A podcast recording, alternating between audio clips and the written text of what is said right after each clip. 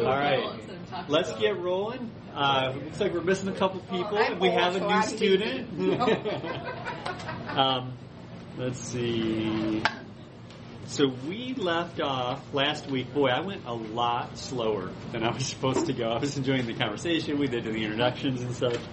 But uh, we've got some ground to make up. But we're going to do that next week. Uh, we'll talk about um, our leadership development. We started talking about that, just talking about qualifications for pastor.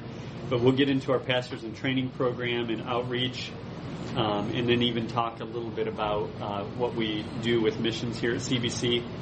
What we normally do at the end of the first week is we have Billy, who is our treasurer, come and talk about our uh, how we handle finances at CBC and our philosophy there.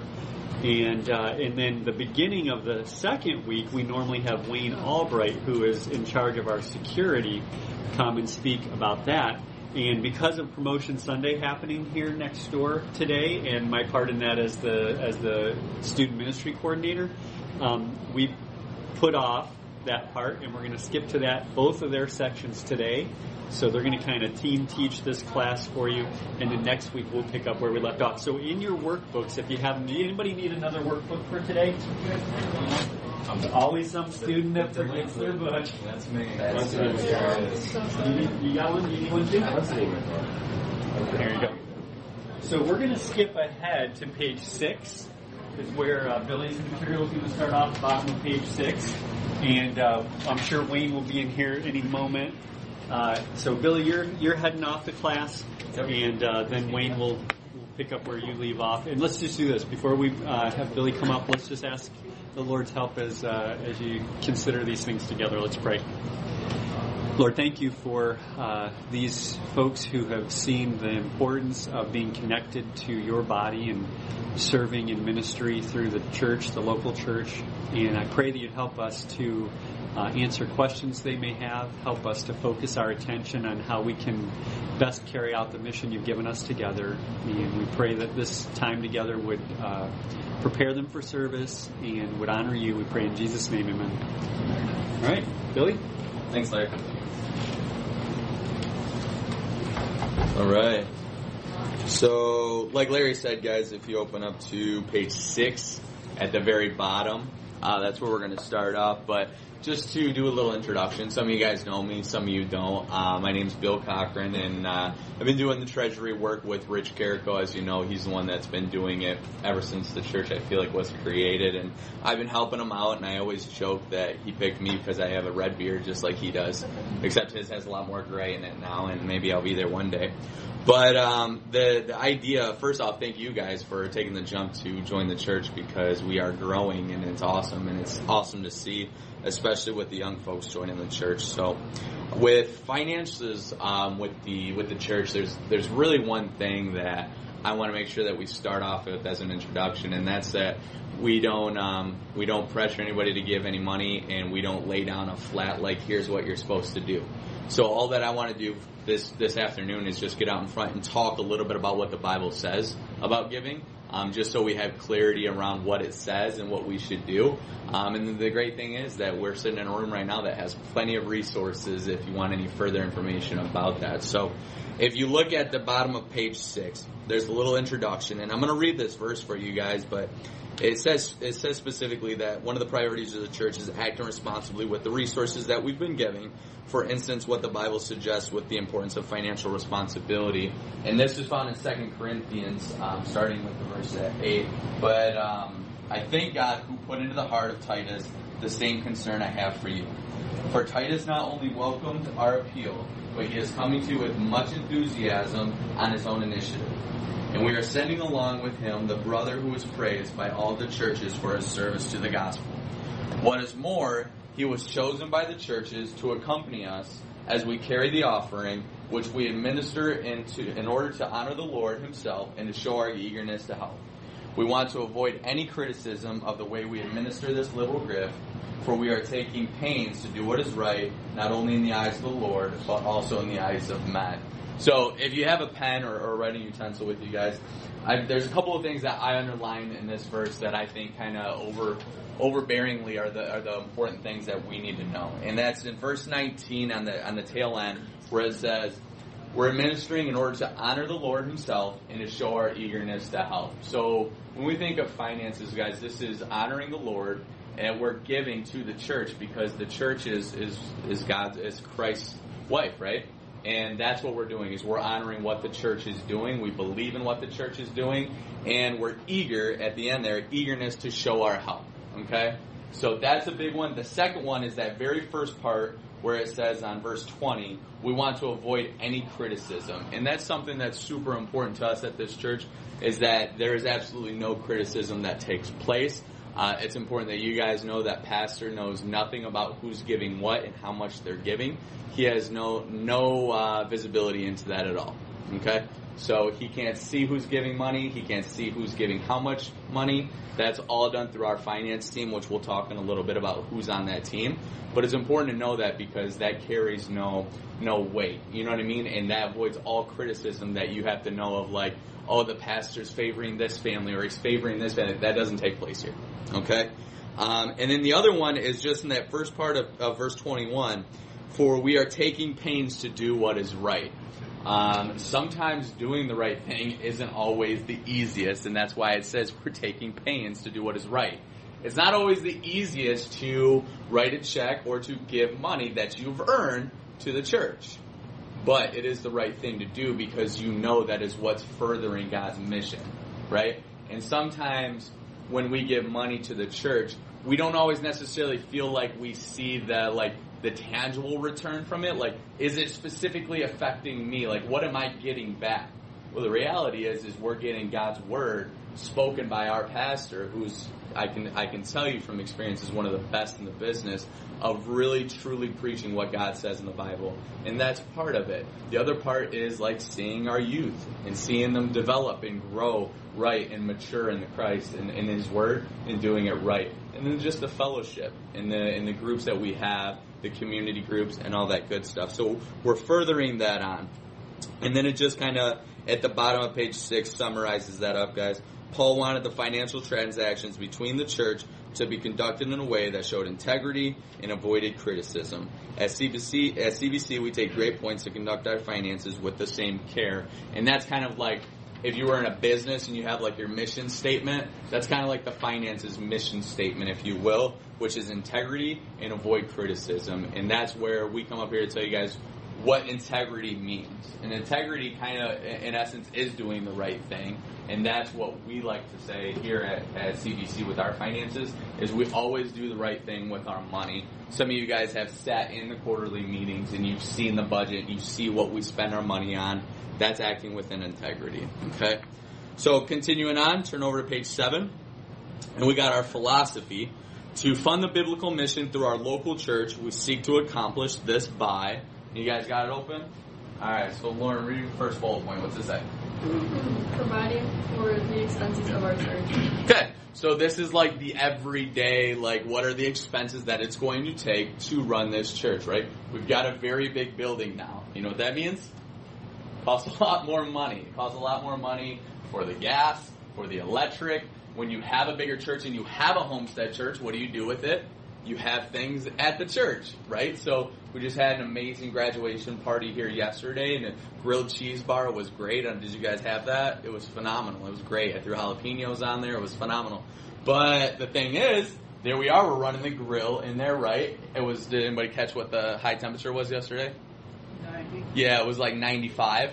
So we wanted some AC running in here, right? So now that we're having more of this stuff, it costs more money, right? We got a spot AC right there, so we can run in here so it's more comfortable. So it costs more money. That's what we're talking about. Everyday expenses that we need to take a look at and make sure that we're doing to make sure that the church is able to run at effective, like run effectively, so everybody's getting the care that they need. Second bullet point. What's your name? Jake, Jake. Can you read second one for me? Taking care of our staff and families. Okay. So this is hugely important to our church because this is what what's the first name of our church? Community. Right, and so that's super important to us that we're taking care of not only our staff, we take care of our pastor, we take care of our associate pastors and those who work for our church, and we pay them, right? And we take care of their families, but we also take care of the families within our church, right? And we'll get to that a little bit later. Third one, supporting our missionaries, which I don't know if Larry said he, he got a chance to go over that with you guys, but he will. There are a certain amount of families that we um, that we take care of financially, or we give partially to them financially to um, you know they're missionarying in a in another country, right? And so we give money to them so, so they can further their mission, whatever country they're in, China, India, different things like that. Uh, fourth bullet point: investing in church planting. So this is something relatively newer for our church, but you guys have heard Pastor talking about this church planting network that he wants us to be a part of, um, which I think is fantastic. Uh, I don't know if any of you guys have heard of Matt Chandler, but he's a he's a, a, a pastor down in Texas, and he's got his own church planting network. He calls it Acts 29. But his idea is that is it what's best to have this church congregation of 50,000 people, or you plant churches in the other communities and you grow those churches and then they grow other church planters and across the United States and across the world we continue to plant other churches. And that's something we believe in at this church is not that we need to have this mega church and that we need to be getting all this money but we're going to grow a nice community here and then we're going to grow leaders to plant other churches just like we did with Pastor Matt Owen which you guys remember and now he's down in Florida and you know what his name of his church is? Community Bible Church just of Florida, not of Michigan. Okay, and then the last one, guys, are being benevolent to those in need. Um, and do you guys know what benevolent means? Could someone tell us what that means? Generous. Yeah, that's a great word to put it. Being generous for those in need. And so, back to the fact that we are community, we take that very serious. And when there's folks in our church that need help, we're generous, right? And that's taken to the leadership team and they make the decision on, you know, do we have money to give, right? And if we do, how much? What do they need? And these, this can be de- many different examples. This can be an example of like maybe um, something emergency happened, and the family doesn't have the money that they need to to pay for like a hospital bill, something like that, or or maybe um, you know a husband got let go from work and they can't pay their rent this month. Those are things that we will look into. Yes, ma'am. Um, just as to give an example, I had Yeah. a fire um, in January where I lost everything. Yep. And, um, and I'm a and I'm a new member of the church, and I wasn't going to say anything, but my sister had um, let people know that um, about the incident, and um, Pastor Ken called me, and I didn't realize how much or how, how much I needed help.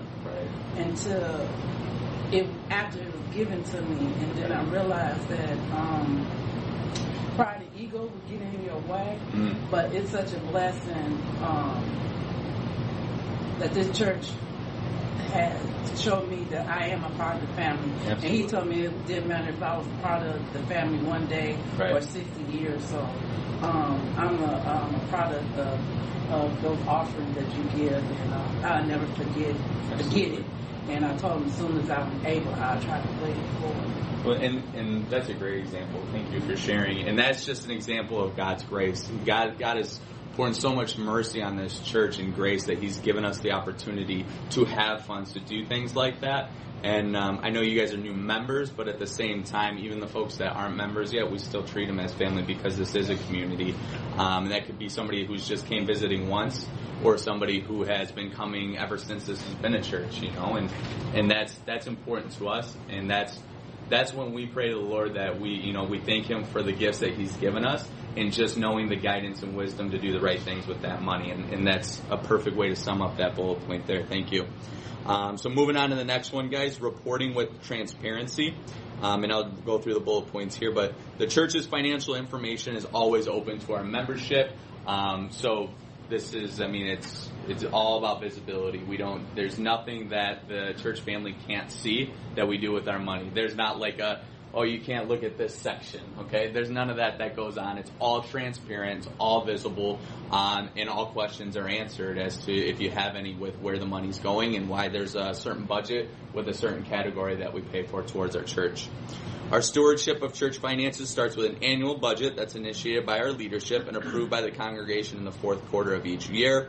So that's where Rich and myself, we will, um, in the start getting to the end of the year, we'll start looking. Okay, are we on budget with our categories? You know, is the education getting what they need? Um, is the pastor getting paid what he's supposed to get paid? Those type of things. We'll look at it just as if it was a business, right? And is our budget, are we in line with our budget? Are we way under? Are we way over? And then we'll look at that thing, uh, those type of things, you know, the events and the supplies. Are we having more events? Do we need to increase that budget? Different things like that. Are we still getting the giving that we're that we're expected to get, or is that less, or is that more?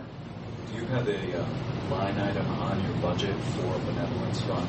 Uh, so if somebody needs something, or is it just as it comes, it comes out of a general? That's a, it's a great question. So there will be times. Um, his question, guys, is like, is there a category on the budget that is for benevolence? And there is a category that says under the flex uh, under the flex budget benevolence.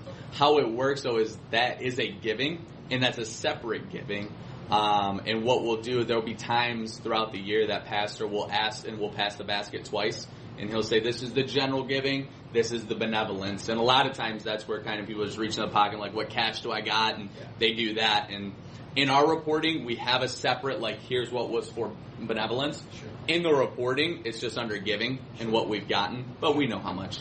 Yeah, that's how the church that I grew up in. Yep and then follow up and closely related in that benevolence, mm-hmm. uh, is it is there a team that decides what is an appropriate use of those funds, or is it just Pastor Ken, or how does that work? Absolutely, great question. So he's asking, is there a team that makes the, the, the final decision? Is this what we want to use for the money? Absolutely. So that that would be our leadership team. That would constitute the deacons and Pastor Ken. Sure. Um, and the you know so it would be brought up to them. They'd make a decision. They'd reach out to uh, like Rich or myself and say like, hey, what what kind of monies do we have in there? Can we afford to do this? You know, we give the thumbs up and then we'll do it. Okay, great question. Um, continuing on, third bullet point, the treasurer will report to the congregation each quarter throughout the year regarding the progress uh, on the funding of our ministry expenses. The spending is governed governed by our approved budget. So all this is saying, guys, so that fourth quarter we'll propose the budget for the year, and then every quarter the next year, we'll give a quarterly update on where we are with the budget. And that's usually me just up in front at a family meeting, just saying like, hey, here's the spots where we're maybe uh, a little over the budget or we're a little under the budget. Here's why. Here's a couple of the expenses maybe we didn't expect to have, but we did. That type of visibility you'll have at the family meetings. Um, last, all, fi- all financial information is given to the church's CPA on a quarterly basis to review and prepare financial statements. So I think this one's more of just a reassurance to let you guys know that, hey, we get it over to the CPA and we're not doing anything shady. okay? So the CPA takes care of it. They prepare these actual statements and then we have those um, documented here within the church. Um, following along, the accountability and structure. The following positions on our financial team were created for proper separation of duties to ensure necessary checks and balances within the church's finances. So, um, the thing that I'll tie this to, guys, I just read an article about this, um, about church finances, and it was really, really good to see because it was saying when you're running a financial um, part of a church, it's very important that you do that within a team. Okay? Because when you only have one person running it, not that that person's not doing the right things, but it's a lot, it can become something where like, that just one person knows and not everybody knows on that team. So we have a team here and you see some of the, um, the titles of the team. The treasurer, which would be myself and, and Rich, who's helping me out responsible for all accounting functions and oversight of the financial team's handling of the church's finances. Duties include managing the payment of church expenses, developing the budget, and preparing the quarterly statements. Um, next, you'll see an account coordinator. Primary duties include paying the expenses of the church and categorizing them accurately to ensure proper reporting on financial reports. All accounting entries and functions are handled by this position. Anybody tell me who that is? That would be Freya. If you don't know Freya Enright, she does a lot of this. Bless you. She does a lot of the coordinating and paying the bills for the church, if you will. Um, so she's, if you see her, she's probably half the time writing a check.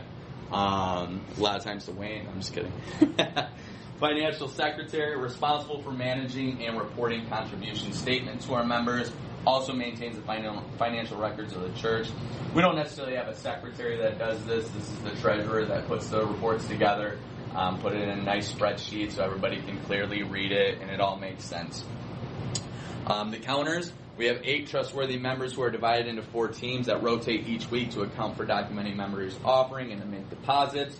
So if you ever wondered, like, hey, like, do you guys just sit back there and count the money? Well, we have this group of eight gentlemen that um, take care of the counting for us, and what they do is, as soon as they're doing the counting, they directly put that onto our church website um, under your name specifically. Nobody can see it. You can see your own though, and that's what they're doing. They'll go, they'll pull up your name and say, "Here was your giving this week." Um, so for taxes at the end of the year, when you give to the church, you're able to write that off on your tax returns, and it's important that you're able to pull up exactly how much. Um, so like we don't miss weeks, we don't miss months at a time. Every single week that you give, these guys will go in there, put it directly with your CBC membership and all that stuff. Uh, on the website so you guys can see and at any time throughout the year you can log in under your username and password and go to the, the treasury or the finances and see exactly how much you've given at the year. Now at the end of the year we do send out tax statements um, via mail but you can pull those up yourself online as well okay? And it will tell you exactly right on there here's the tax the amount that you can write off on your taxes Quick question. What's the typical turnaround for cashing a check? Because sometimes it's a delay. okay Uh, like one time it was a month delay. okay It's like, oh, okay. Yeah, it shouldn't it shouldn't be taking a month. Uh-huh. Um, it shouldn't take that long. But what these guys do is they'll put all the checks together, and then typically Ed Martin will take that to the bank and deposit them at the bank. Um, it should be within a two week turnaround time. But if you see that consistently, let me know, and I'll make sure that those guys, hey, can we get these a little sooner something like that. Shouldn't be taking a month. Okay, good question though. Um, so you got the accounters. The accounts receivable clerk will be responsible for accounting of non-budget expenses that have been paid up front by the church that are reimbursed. Um, the way that the reimbursement works, guys, is like if there was something that you had to go spend money on. So for an example, let's say music, right? So say Anthony needed to buy a, a different type of mic, microphone. And he's like, I can get it over here, right, I'm there right now. He might buy it and then we might just reimburse him, right? And if you go behind the counter right here, there's what's called a PO form, purchase order form, where you would fill it out and then we would document that, write you a check to reimburse you if that's within the budget. Okay? And that's what that's talking about is, you know, different things that may need reimbursement. Okay? Uh, continuing on to the last page, and it'll take two, three minutes here, and then I'll hand it over to Wayne. But confidentiality, that's super important. I don't know if you guys ever went to another church, if not, um, but our finances are super, super confidential, um, and that's important to our church member family. Uh, we strive to maintain integrity and full disclosure in our accounting of the church's finances, but we'll also insist on complete confidentiality for each individual giving. Each church member has access to their giving records from our church website, which is secure from anyone else having access to them. So, just a little side note don't share your username and password with people. If you do, they'll be able to see what you give to the church. So, little side note. The pastoral staff has no involvement in any function in handling of the church's finance. This also includes no knowledge of members giving records. So, um, there are churches out there that pastors have the visibility to see that, um, and they can log on and see what their members are giving. Our pastors do not. Um, and they cannot see who's giving. The only person that has access to that would be myself, Rich, and the financial team. That's it, and that's pretty much for the purpose of sending you guys the tax statements. That's all. So, personal stewardship. In an effort to assist and educate our members with the handling of their personal finances in a God honoring way, we encourage all to take advantage of the resource materials here in the Resource Center where we're at now, including financial principles taught in a Crown Biblical Financial Study.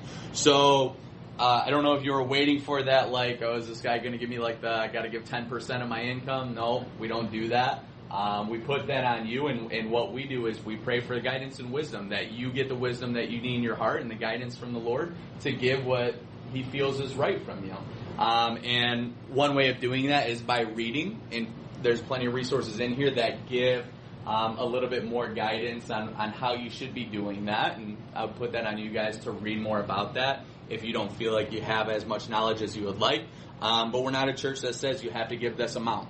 That's just not what we believe in. Um, we do believe that you need to give to the church because it's furthering the mission of the Lord. We just don't put the amount on there. Financial statements, and then I'll close out. Year-end financial statements are prepared and sent out at the beginning of each year by the church treasurer for tax purposes.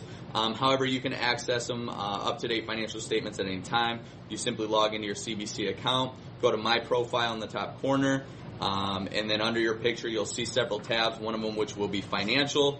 You click giving statement and you'll take to a screen that shows the parameters of the givings for the month, the quarter, year to date, whatever you want to see. And no one else, like we said before, can see your financial statement but you. So it is underlined completely private. Okay? What questions do you guys have? I know it was kind of like a let me throw this at you real quick, but I think we hit the point. Um, and just to bring that full loop, guys, uh, the financial team here takes it very, very serious, the, the giving to the church, and that's why we act with an integrity with what we do with the finances, and we make sure that we do the right thing. And you say, what's the right thing? That's easy. You just ask the Lord, and He'll tell you what the right thing is, and that's the way that we act, and um, and it's all very confidential, just to protect you guys and not feel any kind of criticism or any kind of just embarrassment that we, we don't do any of that, we don't want anybody to ever feel that way. Make sense? All right. So he asked me to introduce him by saying "sir." I don't. I, it was his thing. I don't know if he's been knighted or not, but to talk about the security of the church, guys, Wayne Albright's here. Thanks, Bill. You're welcome. For those of you who don't know me, uh, my name is Wayne Albright. I've Been here at the church for my family for 13 years now. Uh, we got a 13 year old son and a 7 year old daughter. Uh, what makes me the guy to talk to you about security? If you don't know, I've been a cop for 22 years, so I have a background uh, specialized in weapons and tactics. Uh, I teach CPL classes, uh, home protection classes. So many, many years ago, the uh, the pastor and the leadership team came to me and said, "Hey, can we do something about uh, setting up security protocols for our church because it's pretty important?" And so that's where this stemmed from uh, many, many years ago. So I, would like to think that our church is one of the safest churches around. Not being biased, I just I've been in other churches. Uh, and last year I've set up security for a number of different churches in the area. So I've come to realize that there are a lot of churches out there that don't have anything in place, and it's pretty it's pretty sad. There's two reasons why a church would just kind of neglect this this part of the the, the uh, service. And one of them is because they, you know, a church doesn't have somebody that knows how to set something up. All right, there is a lot that has got involved in this. There's two parts to our security. It's the safety and security of our church, and then our child protection. That all fa- falls under the security of our church, uh, and I'll talk about that in a minute. But there's a lot of churches that just they don't know where to start, and so they don't have anything in place, or they have so few rules in place that they're really irrelevant. They just don't work. Uh, and secondly, there's a lot of churches out there, I, I see this more often, is that they're just naive to think that something would ever happen in their church. And we're talking about, you know, the majority of the churches across the country are like ours and smaller. Um, you know, the mega churches, they're usually all set up. They've got security, armed guards, you know, you know, everything to the hilt. But these smaller churches, which makes up America, don't. A lot of them are because they they're just naive. They they don't think anything could ever happen they know everybody in their their church. They're they're you know, a nice close community. Uh, the problem is you, you, just you just don't know what's going on in someone's personal life. Uh, you look today in the news. I mean, the, the, tragedy hits our country on a weekly basis, if not daily. Uh, if you didn't know, I mean, there's in Florida there was another mass shooting this morning, and 50 people dead. Uh, all you got to do is go on church shootings or church uh, assaults on the computer, and you will read for the rest of the afternoon and evening about church shootings, church assaults. And so it doesn't necessarily have to be that crazed lunatic guy that comes into a church with the with just the thought of hurting people. That does happen. The chances of that are very slim. It's less than one percent. All right, but where, where do we get in problems in churches? Domestic situations. You know, people bring in their problems from their from the six days during the week and the problems that they have with their families, and then bring it to church. Uh, and so there's domestic situations. There's people that, that come in to disrupt and bother churches, and most churches don't know what to do. So we have uh, we have protocols in place to help with that. So I want to go through the two different aspects of our, our security. The first one being the safety and the security of the church. Now, if you don't know, um, you've probably seen guys walking around with radios. We do have a security team that's put in place. We've got about 15 guys in the church that are on our security staff.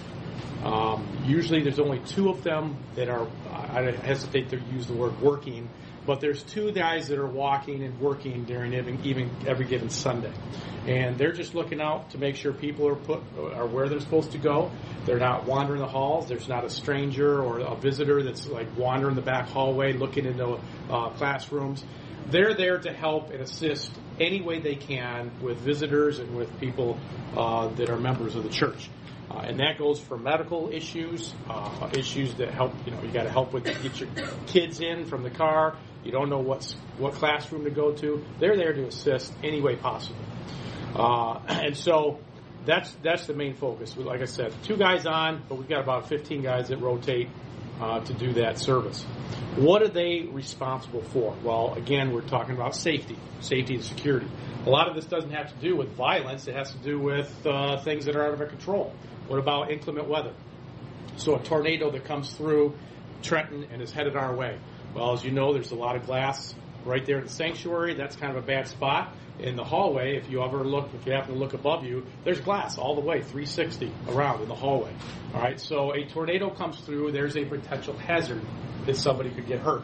And so our security team knows when, when and if that happens, each one of them are assigned an area of the church and they double double up. There's two or three guys that will go to every classroom and assist those Sunday school teachers in getting the kids out to our safe area. Now, our safe area for our church in, in an inclement weather situation is right in the middle in our junior area, junior church area. That's the old library. Uh, there's no windows. It's the innermost part of the building. It's about the safest place we can find.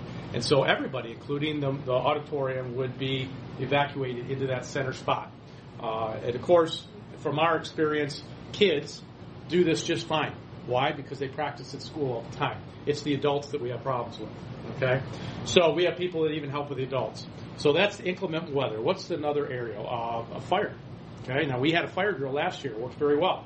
We cleared out the building and uh, reunited kids with the parents within about three minutes of this entire building. And the same thing applies with a fire drill. Now, uh, our building's made up of brick. And so the chances of it burning down are slim. All right, but we also know that smoke inhalation is probably the first thing that's going to get somebody in a fire. And so we have an old boiler system, old electrical. There's the possibility that something could happen as far as smoke and fire in the building. And so we have that evacuation plan in place. The same thing happens. Our security team just breaks up. They know exactly where to go and assisting in getting all the kids out. Uh, we have a central meeting place for everybody in the church, and that's right out by the sign, uh, right off of Benson. And again, you're reunited with your families, uh, and that's the, the, safest place. What we don't want is a bunch of adults running around the building trying to find where their kid is because they really don't know which room they're in at that point. And so we've we cause a little bit of mass confusion that way. So we try to keep things as calm as possible, take things out of your hands, make sure you know everything's safe. That's why we've done we've done uh, fire drills in the past, so people can see actually see it work and know uh, my kids are safe. I don't have to worry about it. All right. And the third area that uh, that we would actually have to worry about as far as our security would be a lockdown procedure. Now, this is the most extreme type of situation. The chances, again, of this ever happening is like a 1% chance or even less. All right, but in a lockdown procedure, that's exactly what happens. Doors are locked. Uh, an example of this, which would be a common one in churches, would be a domestic situation. So you've got a custody battle. You've got, uh, and I'll just use the, the husband or the ex-husband coming in uh, in an irate state, demanding to see his kids, and he's taking them out of here. He doesn't want them to go to church. Uh, and so there's a potential of a hazardous situation there. We might consider calling a lockdown. Now we have our radio systems, and the nursery and the toddler room, they have radios. We also have security guys uh, that also have radios. And so if a lockdown were to be ordered, the teachers know they shut the doors, lock them, and all the kids would line up and sit on the same wall as the door. Why would it be important for all the kids to be here? Because if somebody were to look in the window, they don't see anybody in the in the room. It looks empty. Uh, and so again, it's unfortunate the day and age we live, but kids, they're fine with these type of drills. It's not traumatic to them at all. Why? Because they do them in school. They do lockdown procedures. They, all this stuff is done in schools now, so they they're used to it. Um, if you see on every every door or just inside every door, we have a placard and that's, that, it's our evacuation plan. If you become a Sunday school teacher or an assistant, you want to make familiar, be familiar with that, and know the room that you're in. Just follow the arrows and know which exit you're supposed to go to in an emergency, um, and just understand that we have security guys coming to help you anyway. So. Um, as far as anything else, as far as our, our safety procedures, as I said, radios, we use just because it's much easier to get contact with somebody as opposed to yelling or running to go get someone. Uh, our nursery and toddler rooms have radios. It makes no sense that if there's a problem with a child, let's say a child's just, just screaming, crying, sick with a fever, and there's three work, it makes no sense to have a worker have to leave the area of the problem to go find a parent. All right, and that takes time. So it's much makes much more sense for them just to get on the radio. They can stay in place, they can assist, and they get on the radio to a security team member. We need whatever parent, and then we are able to go get those parents. Yes. Just a quick question. You said you uh, did conceal all that. My question is this: the last uh, church I was attending with my family, uh, we had an off-duty officer who often would carry his Mhm. piece with him. Does the church have any sort of bylaws as to whether Yeah. people can carry or not inside the building? Yeah, so uh, good question. So, you know, churches are pistol free zones for people that have concealed weapons permits. I'm a cop, I carry a gun all the time, got one with me now. Uh, and I've given waivers to five other guys in our church that are on our security team. Uh, they've gone through my classes, they've gone through obviously a CPL class, but more importantly, I know them personally, I handpicked them, and then they went through extensive extra training above and beyond the CPL training that you would get. All right, so I know that they're. I've got complete confidence that they are okay. We do we do training every year, scenario-based training. Uh, you don't need to know who those guys are. You won't even know if they're carrying. That's the whole point of it. Uh, we don't want to uh, make people uncomfortable because there are some people in churches that don't believe in guns, and I have to respect that. Uh, but it's my job to make sure that I, I protect everyone, the 300 people that come here and kids, protect them as much as possible. So, good question. So, to switch, because we only have about five minutes, to switch gears, the second part of our safety and security, our security measures that we put in place, is our child protection policies. Uh, one of the things that is our job as church leaders is to protect those innocent people, those innocent kids that come to our church. Many of them are uh, kids from the community, not sometimes kids being dropped off. Uh, a lot of them are our kids. All right, that's no, not some of you guys are too young, but uh, are my kids. And and uh, if you saw in there, I, I was amazed how many we have. The whole second, uh, the whole right half of the church was filled because it's Promotion Sunday, and just filled with kids. We have an obligation to keep those kids safe while they're here. All right, and that means safe from injury, safe safe from predators, uh, and it's a it's a topic that it's it's hard to talk about. Uh, when I do my child protection classes, it's an uncomfortable topic when we're talking about people, men usually, that are going into churches with the intent of exploiting children and hurting children in that way. And so we t- we have to put protocols in place to try to avoid that at all costs. All right. Does that mean our church, with all these security measures we put in place, is immune to anything? No. But I can guarantee, I can say with uh, with utmost confidence that we have lowered chances of anything ever happening here. We're very confident that we have been able to keep everyone safe, and we'll continue to. So, what are some of these child protection policies? Number one, if you ever want to, once you're a member, want to work with any of our children, that is from going from the nursery all the way up through the senior high. You have to go through child protection classes um, and background checks and things like that. So one of the first policies that we put in place is the um, is obviously being a member and having six months under your belt here at the church. Uh, why do we do that? Well, we have found that most predators like to go into a church quickly, uh, and there, it's not the stereotypical guy that walks in with a long black trench coat, greasy hair, and doesn't look at you and is scary looking. That's not who we're looking at. Uh, child predators are guys that you would not ever know, that are very, very willing to come in and work. with children that are very well liked by parents and children, and he's, they're good with children. That's what they do. They groom the children, and so we want to try to avoid that by not allowing somebody just to jump right into a ministry that quickly.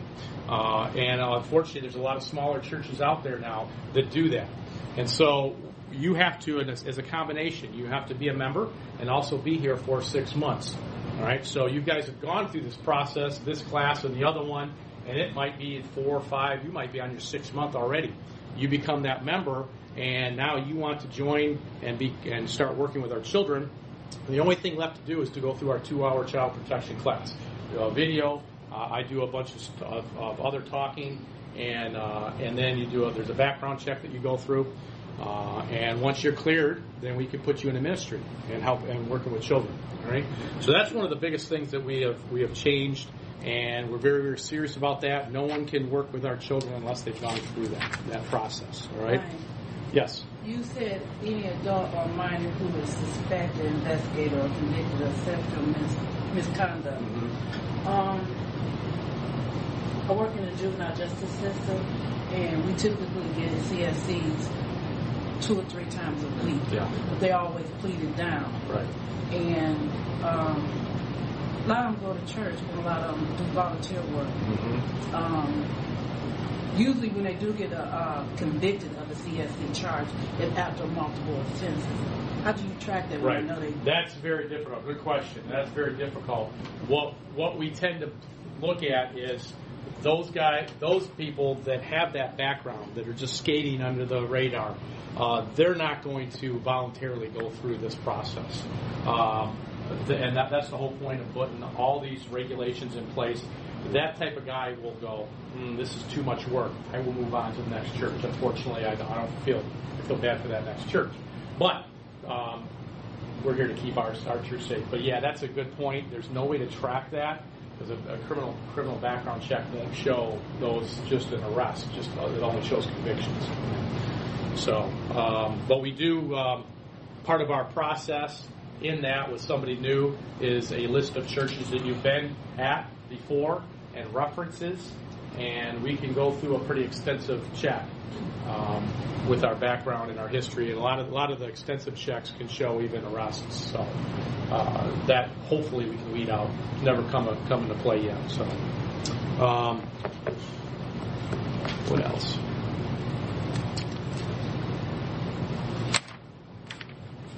Any questions? Any questions about child protection, about our uh, our security? I think it's supposed to be done at noon. Yeah, I heard them clapping. I think they may be done with the kids. So if there are no questions, uh, thank you for your attention, and um, that's it. Where's the old library located? Right in the center. So the junior the junior high area or the junior area. On the other side. okay. Yeah. So if you go over by the nursery, it's those it's it's those double doors. As soon as you're around the corner by the nursery, you walk in. That's those double doors. Yeah. Can I take your CPL classes? Yeah. How old are you? 18. 18. Yep. Or you like charge money? Yeah. State law. I mean, it's yeah. It's um, Ken Rapp does them. Ken, Ken Rapp and myself do them. Yeah. How it's much are about uh, hundred and it's 115 dollars. It's about a t- nine hour, eight nine hours of class. All right, you get you get all the everything you need to you know to go register and, and uh, get your CPL. Yeah. I went through it. It's very informative. Yeah. They don't play with it. No. So like 150 bucks for the whole course? 115 for the whole whole course, and then you just and we shoot 100 rounds, so you have to have a gun and 100 rounds. I mean, you can rent a gun if you don't have one. We have guns that you can rent if you haven't picked one yet, and you don't know what you want to buy. So you, that that's yeah, we handle that too. All right. Do you still offer the uh, the supplemental class? Mm-hmm. Yeah, yeah, How much I do. that? That's 110. That's a six-hour class. Um, that's a shooting class, and actually, where you're actually shooting at somebody, really shooting at somebody with stimulation guns. So it's about as real as you can get, and uh, those sting, those hurt when you get hit with them. But that's putting a lot of pressure on you. That's putting realistic situations in front of you and making you make that decision. That's the second decision to shoot or not shoot, based on the law. So When are, you, yeah. when are you doing that one? Uh, I do them all the time. You know, so I'll get you a brochure if you want to. Sweet. Yeah, those are those are a lot of fun. Those classes are pretty intense. How, how long have you been an officer? 22 years. Twenty-two. Excellent. Yeah, three years left. Three years left. All right, almost there. All right. All right, kids.